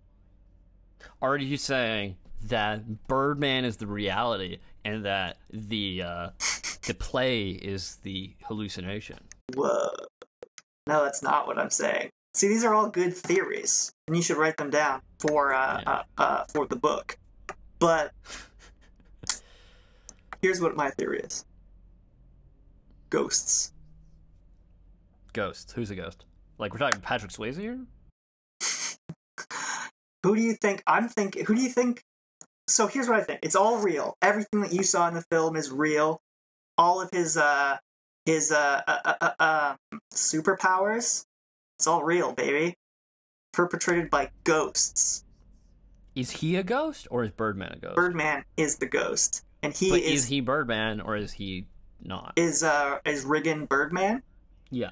No, no, Riggin's just Riggin, but he's being Okay, so he's being was haunted. Riggin in a movie called Birdman? yeah, yeah, yeah. That's Did all Riggin real. play Birdman? His but Birdman is backstory- also real.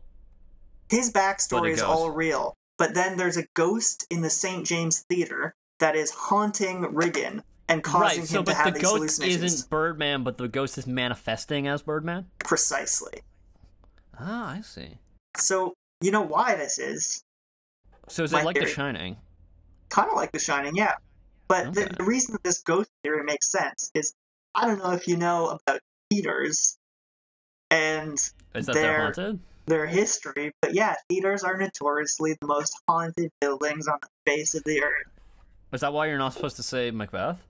It's exactly why you're not supposed to say. Well, that that's slightly different, but it is related to. That's a haunted curse. That's not a. That's not a. theaters. Yeah, because I'm pretty sure it's the legend goes that everyone who said Macbeth dur- in the theater, not during the performance, died. Right. but I don't really know the. That's not what this one's about Okay. because that's uh, that's more of a, a Shakespeare thing, and that's those are different types We're talking of about ghosts. Broadway here, baby. We're talking about Broadway, baby. We're talking about NYC ghosts. So Okay. Ancient Indian burial ground. ooh, That's what happens in The Shining. that is what happens in The Shining. That's the, that's always the go-to. That's the best explanation for an uh, uh, uh unspecific haunting. Well, as we know, the land of Manhattan, like Yeah, a lot of okay, l- let me just Manhattan. Who was the uh the nation. yeah. Uh, Lenape, is that the correct pronunciation? I don't know. I don't know. But I'm not. I don't know American uh, nations very well, besides the southwestern ones, because they're in movies a lot. Right. Well, isn't there not exactly a dividing line? No, but I mean, I know the ones that are also in Canada is what I mean. Right, I see. Yeah. But Yeah, anyway, um all I'm saying is that uh the um you're talking saying New York was built on a. New York itself uh was all uh native land, right? Yeah, well, I mean it all. Well, it all is, but I'm saying like, you know, it was like Very You know, specifically a community. very specifically occupied and, you know, all that. yeah. But, And uh, they allegedly the they allegedly uh, bought it for the equivalent of twenty four dollars. I shouldn't laugh. It's so evil, but you know you have to laugh at some of these things. Yeah, I mean, uh, apparently this has been this conversion rate has been calculated to be very various different things, but none of them is worth it. None of it's worth it. Yeah, well, it's all manipulation. But no, we're getting off track here. yeah, um, because I'm not talking about burial ground ghosts. I'm talking about theater ghosts okay. because Theater they're very ghosts. different. So let's start Okay. with the uh, New Amsterdam Theater, and I did a lot of research. The St. New James, Amsterdam.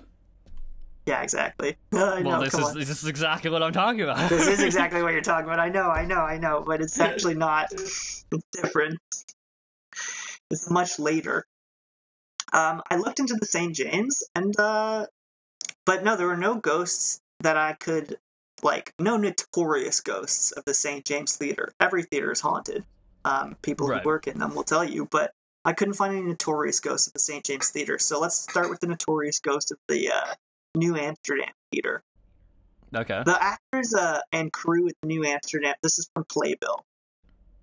Uh, So okay, so so just to be clear, this New Amsterdam theater is entirely unrelated to Birdman, except for the fact that it's also a theater that is similar in some we're, way to the. we're St. James talking. Theater. I'm just I'm just giving you some backstory for theater ghosts to back up Okay. my theory for why I perfect. think Okay, Regan Go for it. Thompson is a ghost, or not. Wait, is a Regan ghost. Thompson is a ghost. No, no, He's- no, Birdman is a ghost. Sorry. Birdman is a ghost. Okay, Uh, who's haunting Regan? So this is a slightly different ty- type of ghost, but um, they're not all like this. So this is the Yeah. ghost of Olive Thomas, a one-time Ziegfeld Follies chorus girl.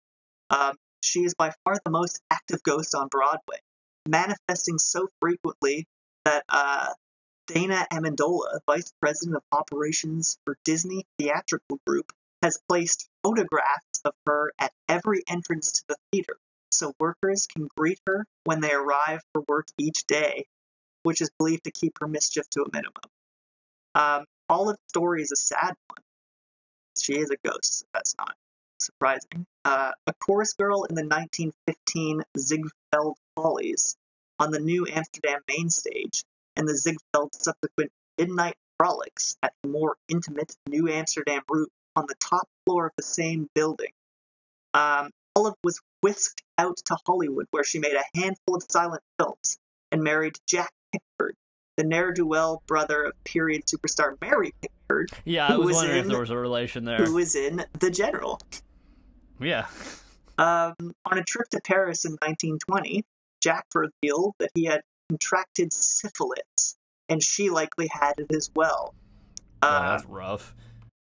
what happened next is up for conjecture. Official But this reports, this all happened in Hollywood. but hear me out, hear me out. Okay. Official reports say Olive accidentally swallowed an overdose of Jack's medicine, mercury biochloride, which is poisonous in Ugh. large quantities. Um, Sounds like it's poisonous in any I was quantity. gonna say, yeah, it sounds like it's poisonous in small quantities too. Um, but one has to wonder how she could have quote unquote accidentally emptied the entire bottle of blue pills. Um, Olive died two days later, and her body was brought back to Woodlawn Cemetery in the Oh, I Bronx see. for burial. right. Does this cemetery Um, still exist? I don't know, look it up. It's a Woodlawn Cemetery. I mean, sure it does. So it wasn't that long ago, 1915. I don't know. Um, I feel like they moved a lot of cemetery. Okay, it seems like it still exists. It's, oh, it's a historical national landmark. Holy shit. Woodlawn Cemetery. Uh, founded in 1863 by some of New York's most prominent citizens, Woodlawn tells the story of New York and the nation from the industrial age through today. Nearly every industry, class, and religion and ethnicity is represented in the veritable who's who of American history, reflecting on stories of art, Wow. engineering, industrialization, cultural, and societal development. Interesting. This is from their own website. Ah. I'm reading through the names. I don't recognize most of them. Notable residents. Let's Yeah. see. Uh, Oh, I'm just reading through it alphabetically, so that's probably not going to be helpful. Okay, let's look up jazz musicians. There's got to be a lot of ones then. Ornette, Yeah, there's- Ornette Coleman, Miles Davis, Duke Ellington. Okay, Oh, Uh, yeah. Okay. Yeah. I see. anyway, there's a lot of famous dead people at Woodlawn Cemetery. Yeah. Probably a lot of ghosts there, to be honest. Probably a lot of ghosts. Yeah, yeah. Um, but then an odd thing started happening. Workers at the New Amsterdam began telling friends they had run into Olive backstage. Impossible, they were told. Olive is dead.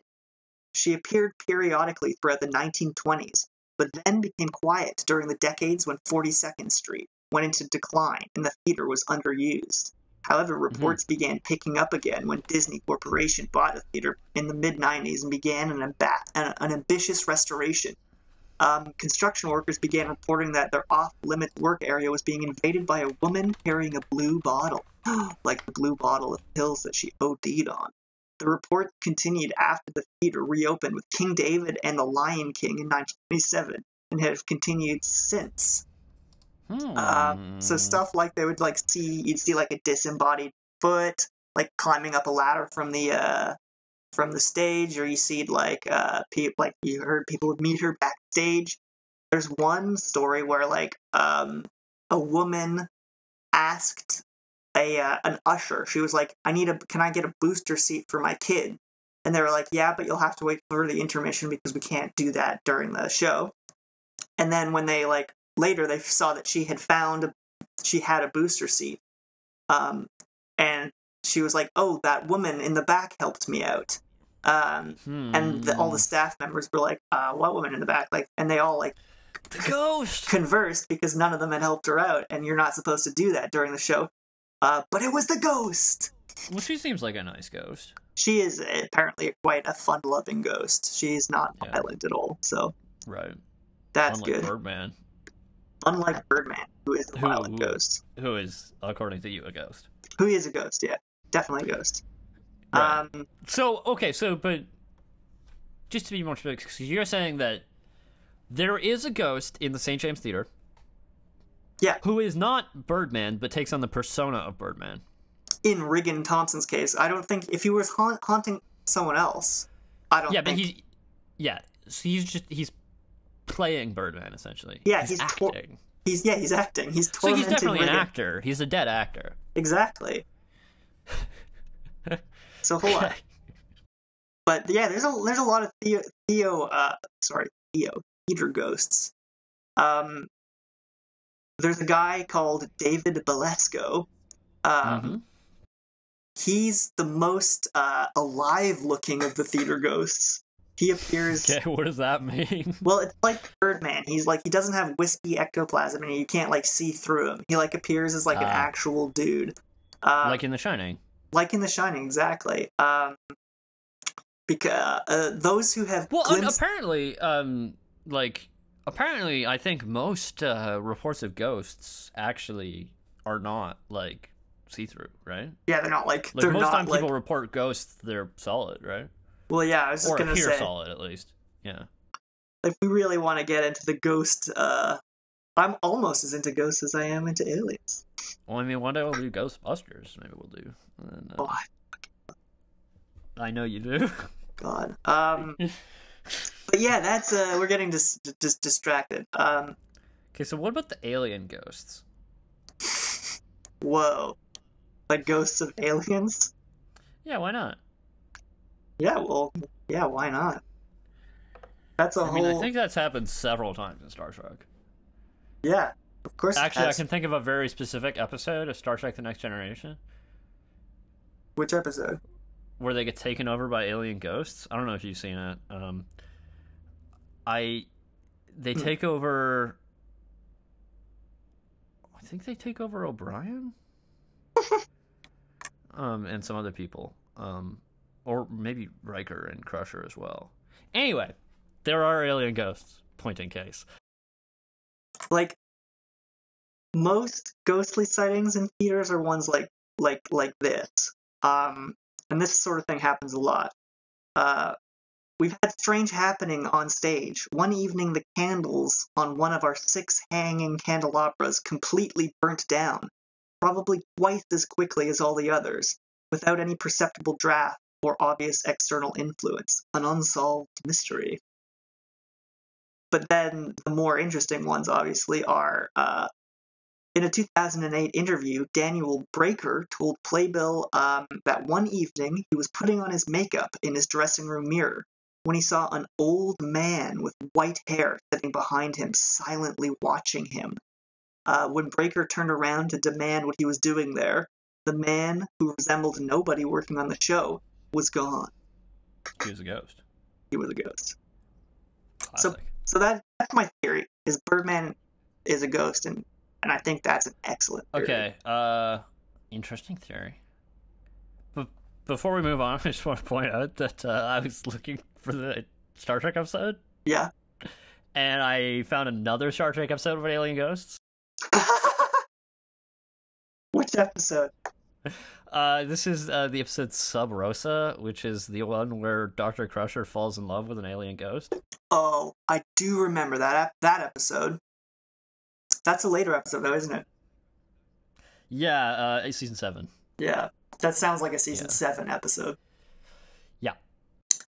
Yep.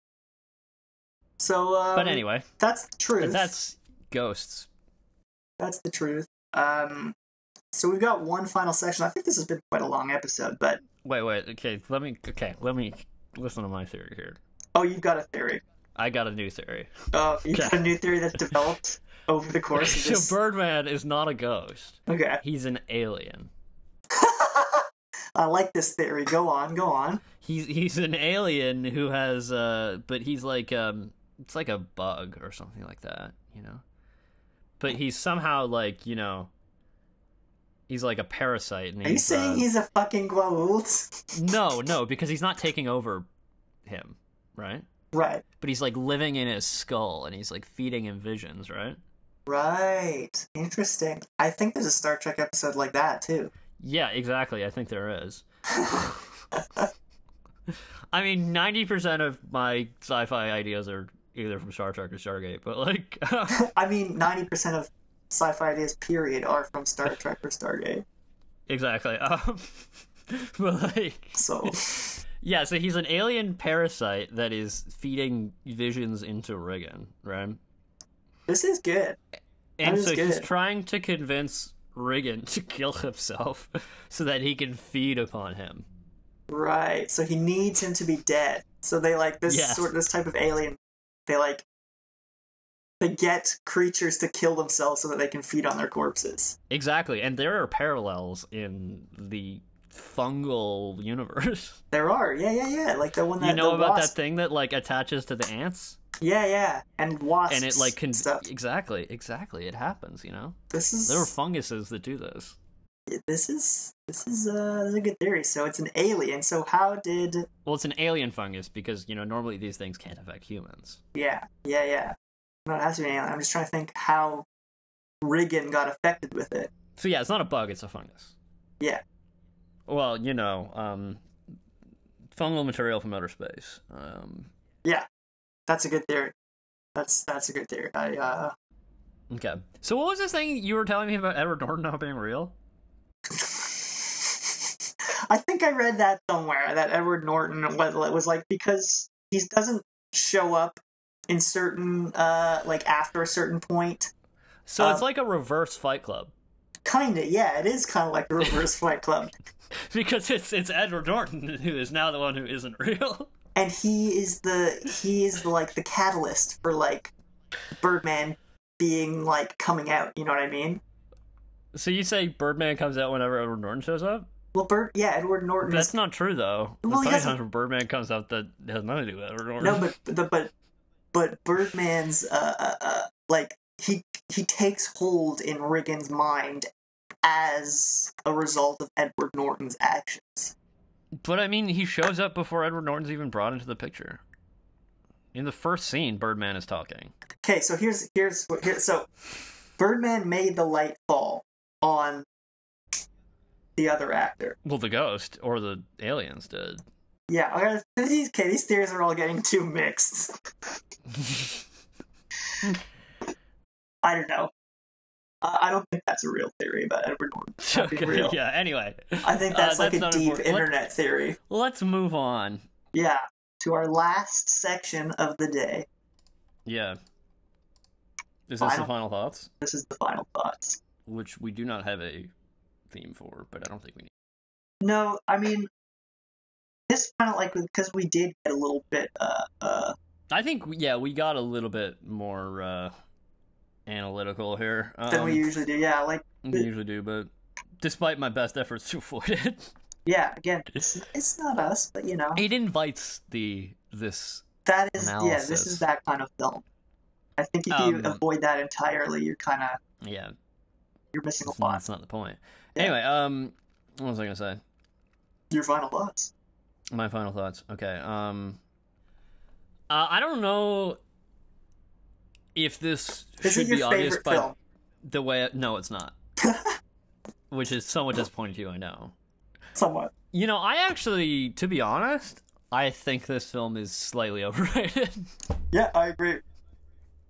Uh, which you may not have understood by the way I've been talking about it, because I think it is very well put together. It's very well done.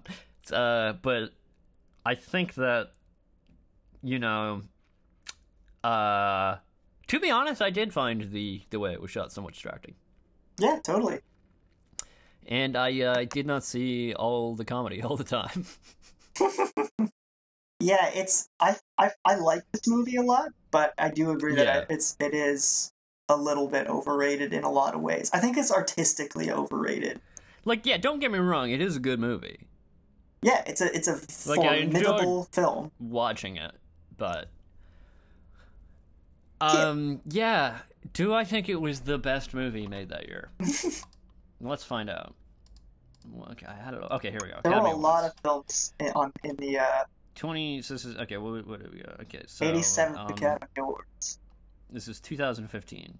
So we have nominated for Best Picture: Birdman, yeah Boyhood, oh yeah The Grand Budapest Hotel, yeah The Theory of Everything, American Sniper. Ugh. What? What? just to uh a first an eddie redmayne film and then s- uh uh Clint Eastwood. yeah Okay. Selma, okay The Imitation Game, which is a terrible fucking movie, yeah i hate that movie is so bad. i hate that movie Um, which is both historically and scientifically incredibly inaccurate. Um, that movie and Whiplash. that movie exists just for uh not whiplash imitation game exists just for benedict cumberbatch to be in a, I mean, to be clear, he does look like the guy. a little bit like alan turing yeah Yeah, like Alan Turing, they're they they have a certain physical resemblance, but I honestly think that that movie is dis- disrespectful to his memory. i think that movie did him totally dirty i agree Exactly. Um, uh, like I don't know. I, I've mentioned before that um, you know, I my profession is I'm a computer programmer, right? So like, yeah you know, I I, I al- I'm also very interested in the history of computer programming, so I do know quite a bit about Alan Turing and all the work that he did. Yeah. And yeah, no, just like I don't know. I couldn't watch that movie. No, I I've only seen it one time, and I uh, it's it wasn't. It also has what's her name, Keira Knightley, and I don't like her except. in oh yeah, Pirates of also the that was a Carib- terrible her role was a terrible casting. yeah, yeah. Um I like her in Pirates of the Caribbean one, oh yeah, no. two, yeah. and three. What about Love Actually? I could take or leave her in that movie.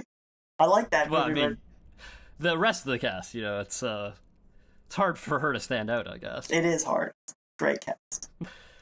Um, so out of these movies, I'm not. This is not every movie that came out this year, but this is every movie that was nominated. Which one will you pick?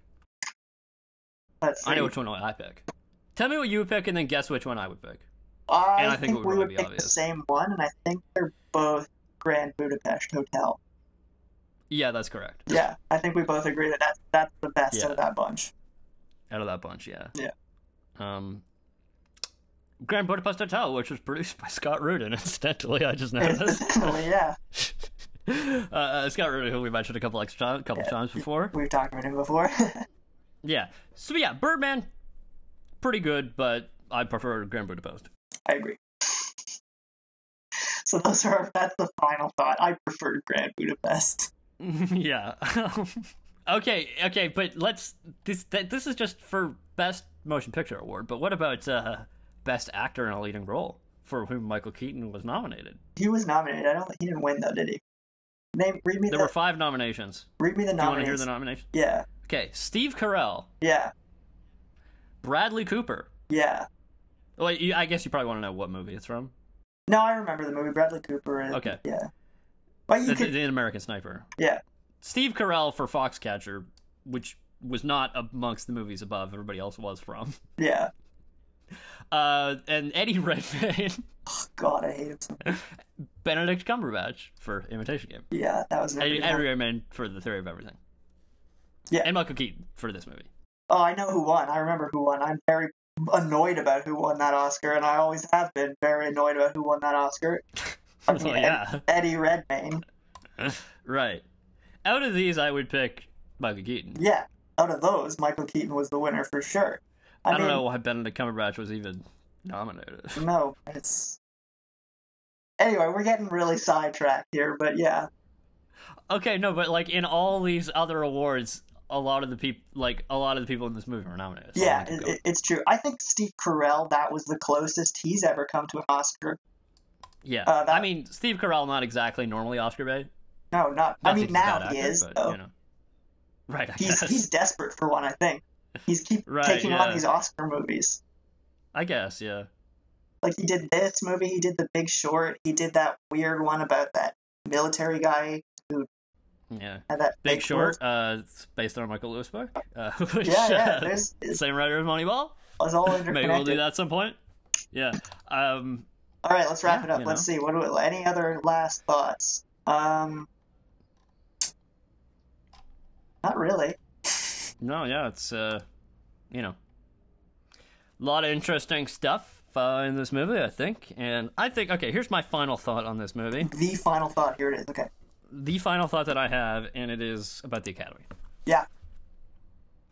Uh, this der- this movie deserves some kind of recognition for its VFX, and there should be another category called like you know, you know, subtle VFX. Something something about the VFX that you don't notice. Like I don't know, I don't know how you call that category, but like, I think that there are a lot of movies that have really subtle VFX in them, and that's what makes them great, Yeah.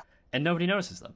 No. And I think these people, these uh, people Unsung at Radio heroes. FX, the people at Radio FX deserve some recognition, okay? I agree. And that's not just because they're in Canada. Wow. That's part of it. so that's that's it. Uh, we will we will see you not actually okay. We will not see you next week. No, we are off next week. We're on vacation. We are we are on vacation. We will catch you in Algonquin. Uh, yeah, we'll be on a four day canoe trip. Um, and we might we, uh, we may or may not be doing some uh, So much. filmmaking. So much filming.